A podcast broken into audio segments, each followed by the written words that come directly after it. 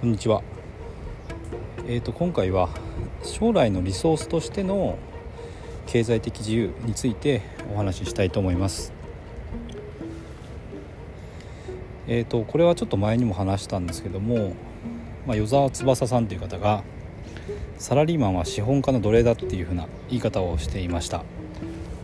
でこれはあの抽象度を上げて考えてみると確かにそうだなって私は思います。でこれはあの資本主義社会の仕組み上はまあそうなるものだというふうに思ってます。でえっと、まあ、歴史を見ると農耕をしてた時代からこう産業産業革命があったりとか今で今で言うと IT 革命とかっていうのがあって、まあ、技術の進歩があるので本当は人間はもっと楽になってもいいと思うんですよね。仕事を機械とかコンピューターに任せてで人間は仕事を減らしてその残りの部分を人生を楽しむっていうこともあのあってもいいんじゃないかなって思うんですけど実際にはそうならないですよね。でこれはなぜそうかなって思ったんですけどもこれはまあ私なりの考え方なんですけども、まあ、やっぱりあの資本主義社会の仕組みなのかなと思ってます。でこれはあの資本家っていうのは、まあ、ビジネスのオーナーとして自分のビジネスを見た時に結局はまあそのサラリーマンですよね。社員は生かさず殺さずっていう風な形になってしまうんだと思います。でこれはあのビジネスオーナー同士もやっぱり競争があるのでそこに勝っていかなきゃいけない。ということであればまあそれその自分が使える持ってるリソースとして、まあ、社員を使うっていうのは当然のことなんじゃないかなって思います。でえっとロバート清崎の金持ち父さん貧乏父さん。これはご存知の方も多いと思います。でこの中でえっ、と E と S と B と I っていう言葉が出てくるんですね。でこれは E がエンプロイ従業員。で S がセルフエンセルフエンプロイド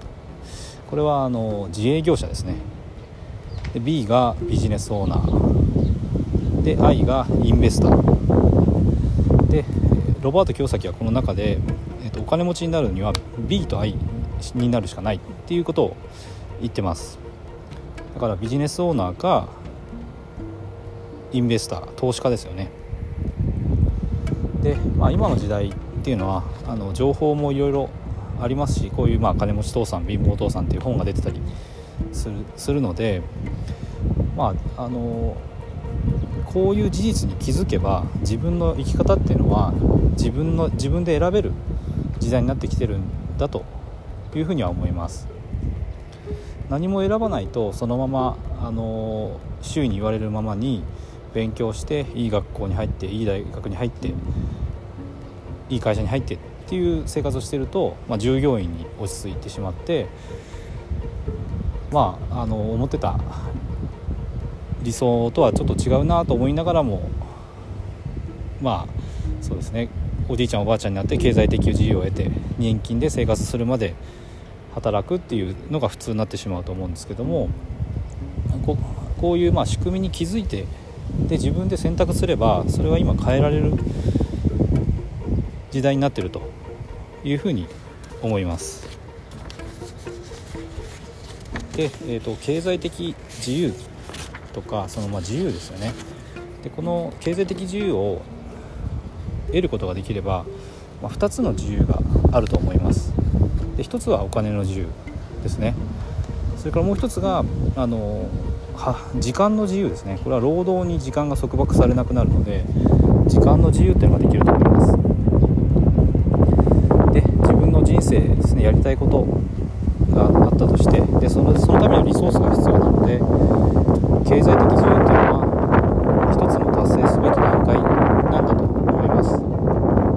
でこれは65歳とか70歳のおじいちゃんおばあちゃんになってからではなくてやっぱり早く達成した方が人生の可能性っていうのは広がるというふうに思います。